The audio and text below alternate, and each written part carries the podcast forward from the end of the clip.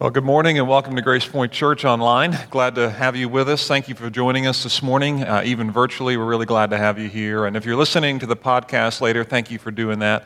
Hope your week is going uh, as well as it can and that you're encouraged uh, where you are, despite all that's going on around us. Uh, speaking of all that, I found myself this week uh, working from home practically all the time and uh, maybe you are too. And uh, you know, as I'm working from home now, one of the things that you should know when I am in my home office, I have to go down my stairs to get down to my basement office. And, and as I do that, you know, I'm greeted at about eye level with an imprint on the drywall that is actually roughly the size of the side of someone's fist, as if almost in anger someone would take their fist and pound it on the drywall and, and leave an impression uh, like that. It might actually be the size of a fist not unlike this, and it may have happened a few years ago when I was upset about something. I can't even remember what it was exactly, but every time I walk down to my basement office, I'm, I see this, this little indentation, this little impression, and I know where it came from. You know, right about now in the season that we're in, I kind of feel like for many of us, it would be nice to take a fist to life right now. It'd be nice to just kind of pound on something because of all that's going on. So many uncontrollables, so many unknowns, and so much stress and pressure that we feel and that, that you're under. Wouldn't it be nice sometimes just to mm, pound on life for a minute? You know, I was um, meeting with someone here not too long ago, and they made the comment to me. They said, Tim, I'm feeling really angry about this. I mean, this thing has really got me going. They said, but I know it's not right for a Christian to be angry like this, so I'm trying to get it under control.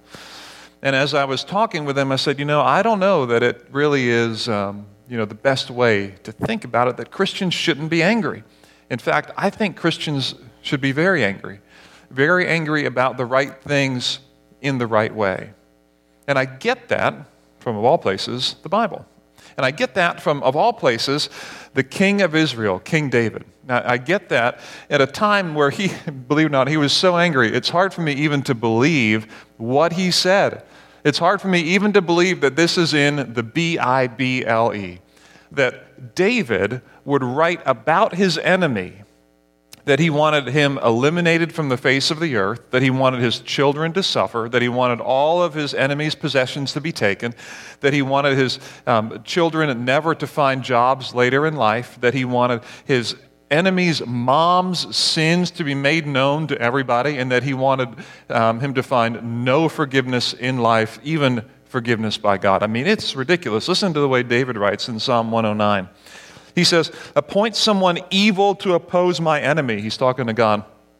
And let an accuser stand at his right hand. When he is tried, let him be found guilty, and may his prayers condemn him. May his days be few. May another take his place of leadership. May his children be fatherless, and his wife a widow. May his children be wandering beggars. May they be driven from their ruined homes. May a creditor seize all that he has, and may strangers plunder the fruits of his labor.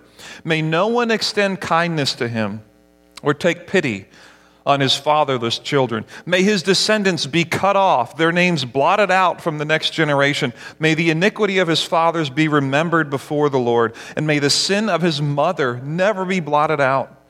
May their sins always remain before the Lord, that he may blot out their name from the earth. Isn't that crazy? I mean, that's like taking a fist to life and saying, I want to leave an impression, God, I'm angry. Here's what I'm angry about. That's what David did. And I asked myself the question this week where in the world does that come from? Where does that kind of anger come from? Does it come from the devil? Does it, does it come from some kind of perverse desires within us that kind of snuck in there against God's design? As if we were made for good things and made for peace and righteousness, but somehow there's this dark and evil, wicked side of us that comes out every now and then. Where does this come from? And I'm convinced that it doesn't come from some flaw in our design. I'm convinced that anger is a part of our design. That anger has been, is a part of us because it's a part of our Creator. That we are made in the image of a God who himself is also angry. Here's what we read in Psalm 78. I'm going to put it up here for you to see. he unleashed, this is speaking about God, he unleashed against them his hot anger, his wrath, indignation, and hostility, a band of destroying angels. He prepared a path for his anger. He did not spare them from death, but gave them over to the plague. I mean, I could go on and on in the Bible and show you places where God is legitimately and rightly angry. He is hot. And yes, God is a patient, kind, and loving Heavenly Father. But when He gets angry over evil and injustice, He will rage against it. Not unlike what I feel like doing when life becomes unjust, and maybe not unlike what you feel like doing when life becomes unjust for you. When your kids are at home and bored out of their mind, when you don't know what's going to happen with your business or your employees who you may need to lay off, when you're not able to visit your loved ones in the nursing home right now and you're wondering if we're going to all run out of toilet paper at the same time.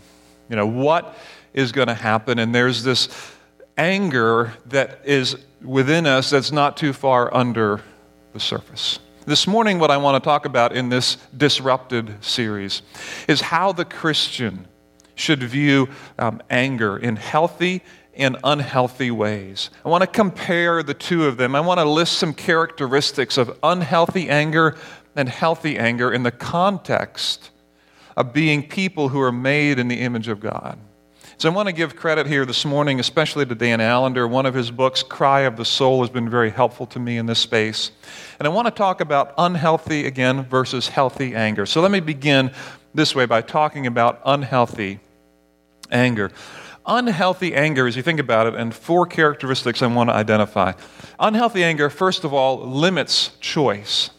It limits choice. And here's what I mean by that it takes it, it, it, takes someone who's in charge and says, I'm going to, through shame or intimidation, make the people around me not have freedom to choose what they want to do because I'm going to limit their choices because of what I need. For example, you know, in our home, um, I'm spending a lot more time at home right now, and as Jen and I sometimes together are unloading the dishwasher, I'm on one side and, and she's on the other. As the dishwasher is unloaded, we have glasses or cups that are on the top rack of the dishwasher, and we'll, we'll pull them out. And our cupboard for our glasses is directly above the dishwasher. And so uh, my thought is, well, if I'm on the one side, I'll take the glasses out, set them, on the, set them all on the counter, and then let you on that side put them right in the cupboard because the door opens toward me, and it's easier that way. Meanwhile, Jen is under the impression that that's a waste of energy. It's easier and better to take the cups and put them all in one fluid motion right into the cupboard, skip that middle step. What a waste of time.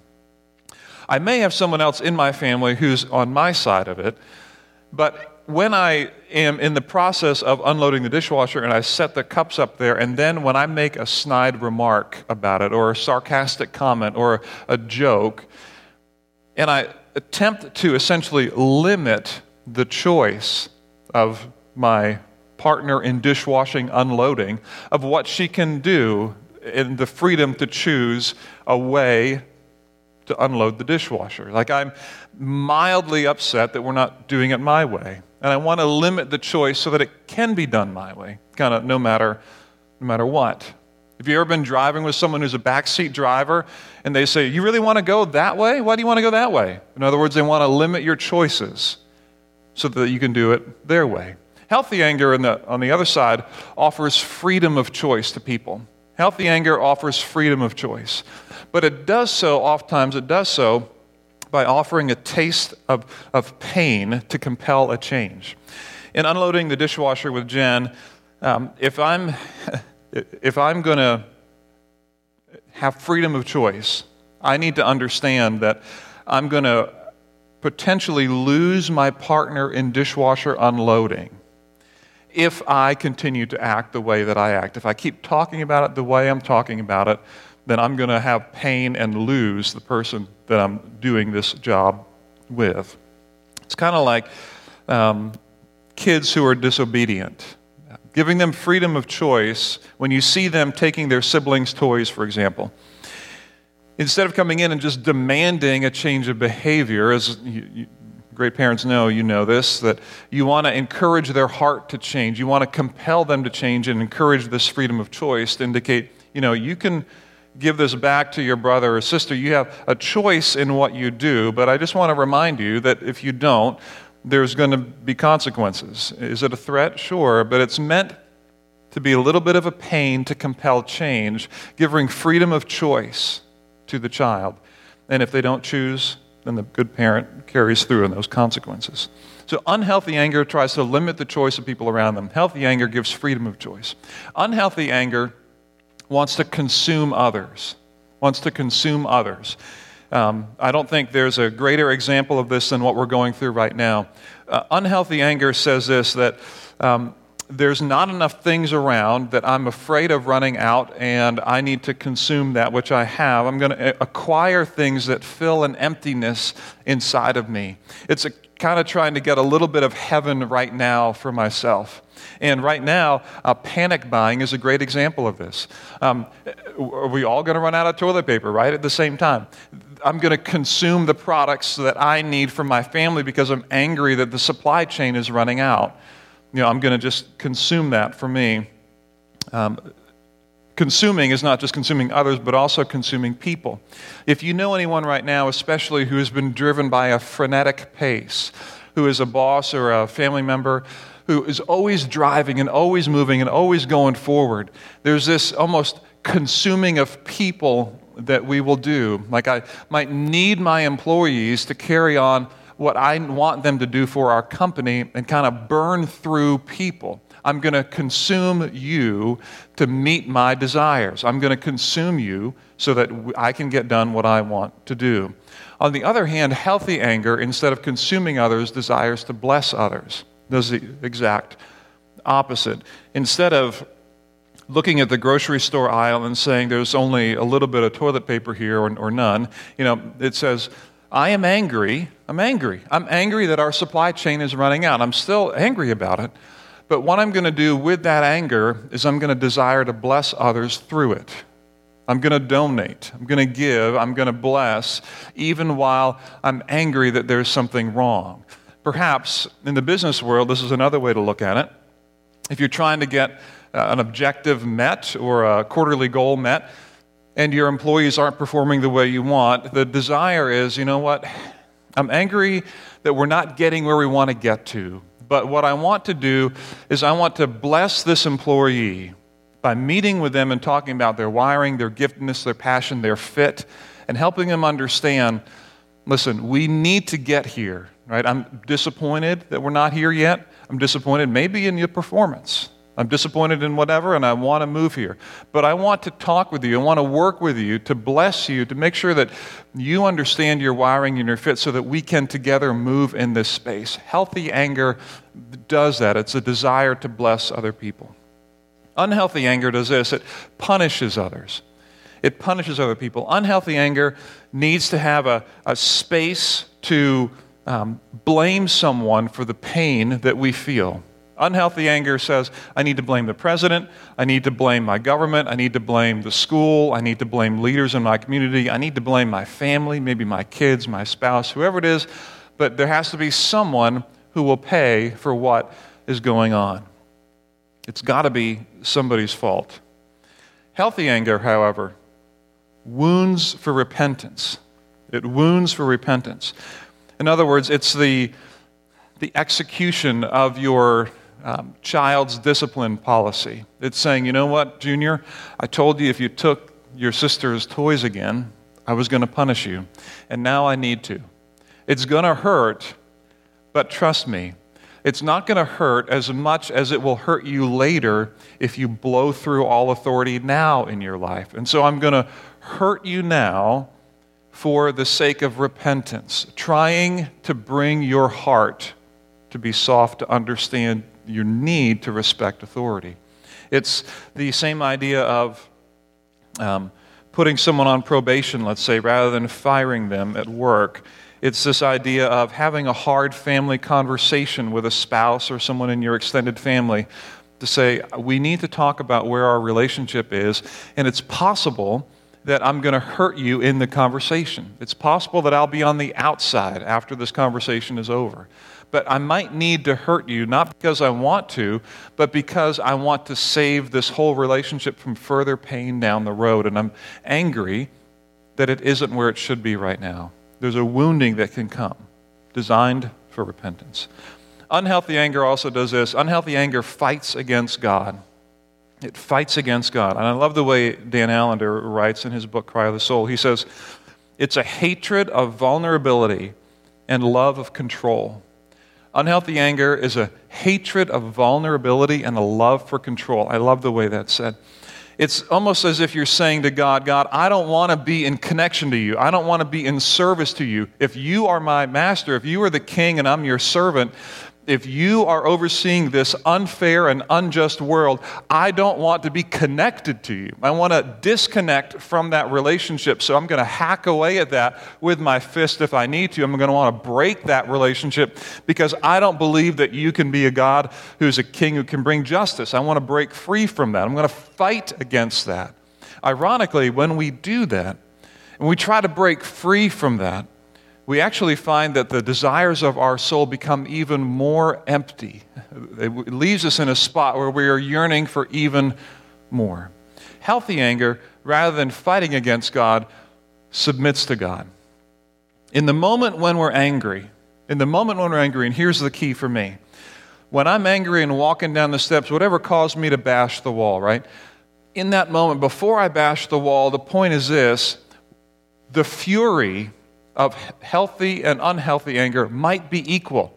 I might be equally as angry in both cases. The question is, what is my first instinct right as I am agitated or provoked to anger? Healthy anger will say, I want to. I want to submit to God in this anger. I want to ask the question before I pound life God, who are you right now in this space? What are you teaching me about who you are and who I am? Before I act, I want to hear from, I want to learn, I want to sit and wait for a minute. And I want to feel the anger, I want to feel the fury, I want to put it in perspective and let you be God. My biggest concern for Christians in this area is that Christians won't care enough, is that Christians will repress their anger, is that Christians will become dispassionate, that Christians will stop caring about the injustices and the evil and the wrong of life. They'll stop caring about disparity that's happening right in their own communities. My biggest concern is not that you're too angry, but maybe that you're not angry enough. That you've come to accept that this is just the way life is. This is just the way societal ills are. There's some people with more and some people with less, and that's just the way it is. But Christians, Christians are angry at injustice. Christians react to evil and wrong and suffering in healthy ways. Fact, it was Moses who actually gives us some of the best guidance on this that I have found in the scriptures. And I want to take you there right now. So if you have a Bible, I want to invite you to turn quickly here to Psalm chapter 90. Psalm chapter 90, I'm going to give you a time to find it there in your living room. Find at least somebody in your living room or on your phone right now, you know, wherever you're watching this. Take a moment and look up Psalm chapter 90. It's right in the middle of a paper Bible, or if you don't have a paper Bible around, you can download the YouVersion Bible app and find Psalm chapter 90 in there. It's kind of right in the middle of your Bible. And Moses wrote that psalm, and he was writing, giving us an incredible perspective on this idea of a God who is angry and what it does for us. And so I'm going to jump into Psalm chapter 90 and verse 7 and go through just verse 12 here this morning. Moses is writing, he says this We are consumed by your anger and terrified by your indignation. You have set our iniquities before you, our secret sins in the light of your presence.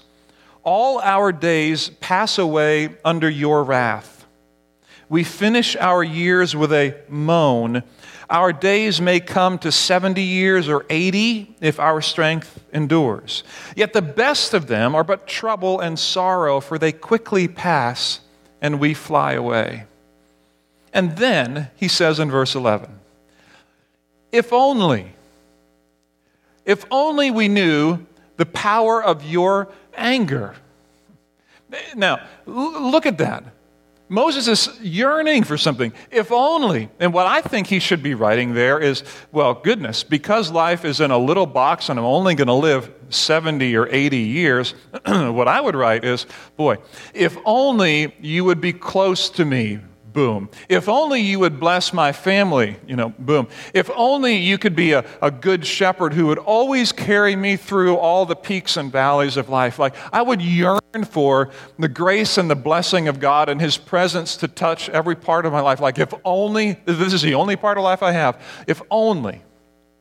But He says, if only we knew the power of your anger. Isn't that crazy? Why would he write that? Like, of all the things to yearn for, if only we knew the power of your anger. Isn't that crazy? Then he goes on to say this. Verse 11b Your wrath is as great as the fear that is your due. Why would Moses write, verse 11, if only we knew the power of your anger? Why would he say that? Here's what I believe the reason he says that is this that if we knew the power of God's anger, we would not feel so compelled to pick up our own anger so violently as we do. If we understood God's true fury toward evil and injustice, that we wouldn't be so quick to bang our fist on life and leave a mark if we understood the power of God's anger, that He is a sovereign king who will one day bring justice to all, if we understood the power of that, our anger would come in proportion to that. Our image, being made in the image of God, we reflect a portion of that anger in us, which is why you get upset and I get upset about injustice and suffering and evil. But Moses tells us if only we understood the power of your anger, because your wrath is as great as the fear that is your due. What does that mean? Your wrath is as great as the fear that is your due. What he's saying is that your wrath is so strong that it, it asks for it, yearns for it, begs for us to come under your rulership. This fear of the Lord idea in the Old Testament is this idea that we come under the rule of God that we submit ourselves to God. So, because of God's great wrath, He's saying, listen, here's a good idea. Why don't you frame your life under the power of a God who is indeed incredibly loving, but also angry at evil and injustice? Here's a bright idea.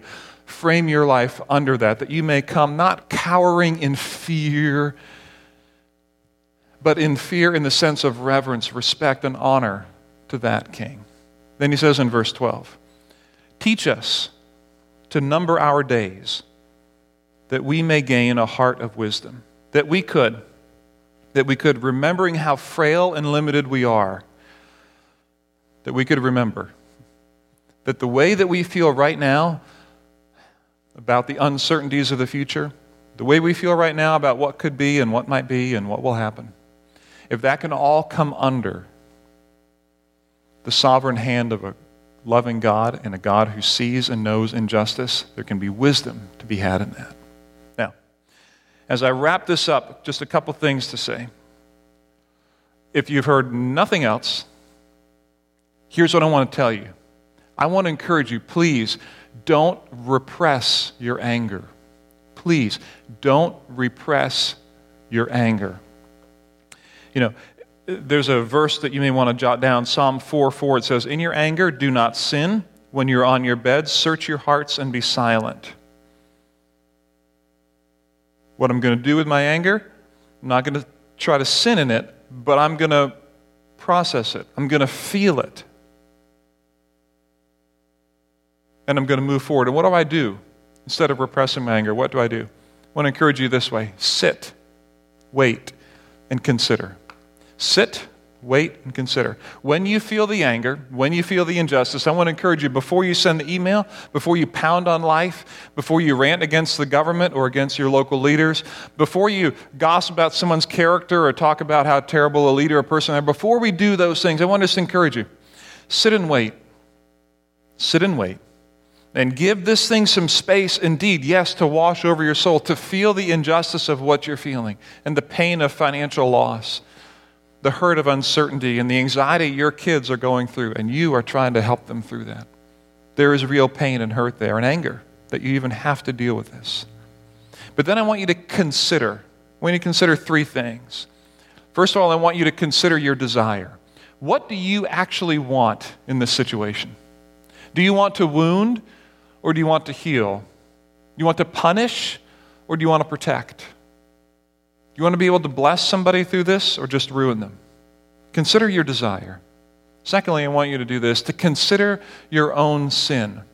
To consider your own sin. Has there ever been a time where someone has done to you, or that you have done what someone has just done to you? Consider your own sin in light of what you're angry about right now. And third, I want you to do this to consider God's anger. To consider God's anger. If your anger ever makes you want to slam your hand against the wall, know this that that blow is the same blow that God delivered to his son on the cross on our behalf. That the anger of God was turned toward his son Jesus Christ. And in all of heaven's fury, allowed his son to be crucified to the point of death for you and for me that our anger comes in perspective under the ultimate anger of God. And so I want to encourage you, if I can, during this season that you're in, please don't repress your anger. Sit, wait, and consider your desire, your own sin, and God's anger. That we can be people, even in this season, even this hard season, that we can be people who provide freedom of choice rather than limiting it. We can be people who are people who desire to bless rather than consume. That we can be people who provide healthy responses to our anger rather than unhealthy. That people will look at Christians and say, Yeah, I see. I see that you see injustice, and I see that you care. Thank you for being here and for understanding the pain that we're going through. Anger is a funny thing, isn't it? And it's a hard thing. Far from being perfect, I just want to encourage you to try. And I want to encourage you to lean on a God who knows you and loves you, and a God who made you in his image. And that includes this part of anger. This has been Disrupted Part 2. I want to encourage you come back next week. Disrupted Part 3 as we look at fear and the role that it plays in our life, especially at a time like this. Will you pray with me? Our good God and Heavenly Father, thank you for the time we could share this morning as we gather around thinking about the impact of anger on our lives, even what we feel right now with all that's out of control and all that's uncertain. I pray that you would give us the wisdom and the courage to do what we need to do to handle our anger in ways that are appropriate and to seek healthy rather than unhealthy approaches to our anger. So, Father, we thank you for the opportunities that lie ahead. I pray that you would help us to be a blessing and a gift to people around us, and may the injustice and the pain and suffering we see provoke us to healthy anger, to pursue you and others in love during this season. And it's in Jesus' name that we pray.